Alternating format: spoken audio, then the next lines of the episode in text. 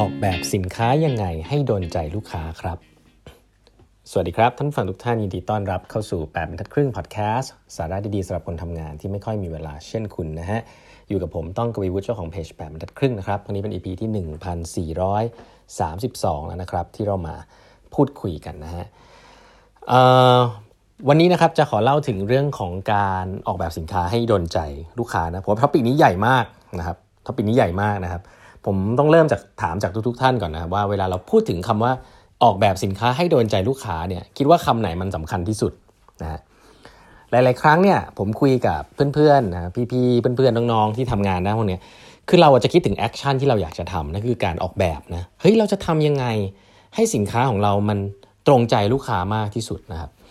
แต่จริง ๆ สิ่งที่สำคัญกว่าคำว่าออกแบบสินค้านะครับ คือคำว่าอะไรฮะคือคำว่าลูกค้าครับ คือคุณเราพูดว่าลูกค้าเนี่ยผมผมเริ่มต้นตั้งแต่ไม่ใช่แค่การเข้าใจลูกค้าเนาะคือการเข้าใจลูกค้าเนี่ยก็ดีนะถ้าเราสามารถรู้ว่าลูกค้าคนนี้คือใคร แล้วเราก็เดินเข้าไปคุยกับเขาใช่ไหมฮะว่าเทคนิคในการทำเรื่องพวกนี้เคยเล่ามาละเทคนิคเนี่ยก็คือการทำเขาเรียกว่า empathy work นะครับไม่ว่าจะเป็นการ observe นะครับเข้าไปดูคนไปดูลูกค้านะฮะอันอันถัดไปก็คือ immerse นะครับ immerse คือการที่เรา ลงไปเป็นลูกค้านะทำตัวให้เป็นลูกค้านะครับแล้วก็ interview interview นี่ทำกันบ่อย คือการสัมภาษณ์ลูกค้านะครับซึ่งผมต้องบอกว่าสิ่งที่มีความสำคัญมาก ๆ เลยนะสิ่งที่มีความสำคัญมาก ๆ เลย ในการที่เราอยากจะ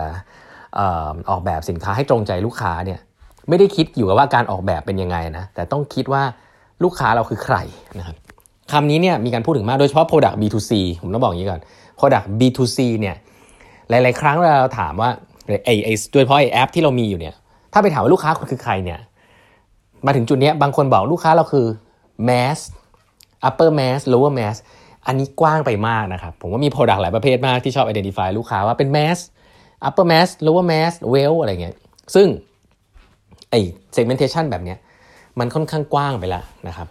เอ่อแต่มี product อยู่ตัวหนึ่งฮะซึ่งวันนี้ผมต้องขอนำเรียนว่าเออน่าสนใจนะวันก่อนไปเห็นข้อมูลเนี่ยก็คือเอ่อ product ของเทียงทาง TTB นะครับหลายๆคนจะทราบเนี่ย TTB เนี่ยเป็นเขาเรียกว่าไงอะเป็นธนาคารนะครับที่เกิดจากการควบรวมกันละนะครับ ระหว่างทาง TMB นะครับกับทางธนาชาติเนาะซึ่งสิ่งที่เขาพยายามโปรโมทมาตลอดเนี่ยก็คือการ make real change นะอยากจะปรับตรงนี้จริงๆนะครับเพื่อลูกค้าจริง ๆ ทีนี้ผมไปดูว่าสิ่งที่มันน่าสนใจก็คือว่ามันมีอยู่ 3 ส่วนด้วยกันนะที่เขาบอกว่าพยายามจะนำสิ่งเหล่านี้เข้ามาทำให้ลูกค้าดีขึ้น จริง ๆ มันมีภาษาที่เรียกว่า synergy realization นะ digitalization หรือว่า ecosystem play ภาษาอังกฤษฟังแล้วอาจจะงงๆนะ แต่ผมอยากจะแตะเรื่องหนึ่งก่อน ซึ่งลิงก์กับที่สิ่งที่ผมเลือกพูดคุยกับทุกท่านไปตอนแรกสุด คือเขาเขียนไว้ชัดเจนใน problem statement ของเขานะครับเขาอยากจะสร้างชีวิตทางการเงินลูกค้าให้ดีขึ้นรอบด้าน แต่ว่าเขาไม่ได้พูดถึงลูกค้าที่แบบเป็นแมสหรือว่าเป็นอะไรแบบนี้นะเขาบอกว่าเป็นลูกค้าที่เขารู้จักดีอยู่แล้วนะครับเป็นลูกค้ากลุ่มมนุษย์เงินเดือนถ้าคุณมนุษย์เงินเดือนคุณเหมาะกับ TTB ถ้าคุณเป็นคนมีบ้าน คุณเหมาะกับ TTB ถ้าคุณเป็นคนมีรถ คุณเหมาะกับ TTB แค่นี้ฮะสามกลุ่มหลัก แล้วเขาก็พูดชัดเจนว่าสามกลุ่มหลักนี่คือสามกลุ่มที่เขามี strength และมีฐานลูกค้าและโฟกัสอยู่แล้วผมว่าเรื่องนี้น่าสนใจนะครับ เวลาเราพูดถึง identify segment ของลูกค้าที่เป็นระดับ retail เนี่ย โดยเฉพาะธนาคารเนี่ย TTB พูดน่าสนใจว่าเขาโฟกัสที่ 3 กลุ่มนะเพราะฉะนั้นเขามองหน้าลูกค้าเขาค่อนข้างชัดเจนนะ ก็คือกลุ่มมนุษย์เงินเดือนนะครับ กลุ่มคนมีรถและกลุ่มคนมีบ้าน นะครับก็เพราะฉะนั้นผมว่าอันนี้คือคือคือ basic ที่ดีแล้วนะครับคือการที่รู้ว่าลูกค้าตัวเองคือใคร แล้วก็เล่นอยู่บน ecosystem นั้นนะครับอันถัดไปเนี่ยชัดเจน synergy realization เนี่ยธนาคารที่เกิดจากการควบรวมแบบนี้เนี่ยก็แน่นอนครับจะต้องมี synergy ในหลาย ๆ ส่วนนะครับทำยังไงจะลด cost หรือว่าเพิ่มช anel ใหม่ ๆ ให้กับลูกค้า สิ่งเหล่านี้ก็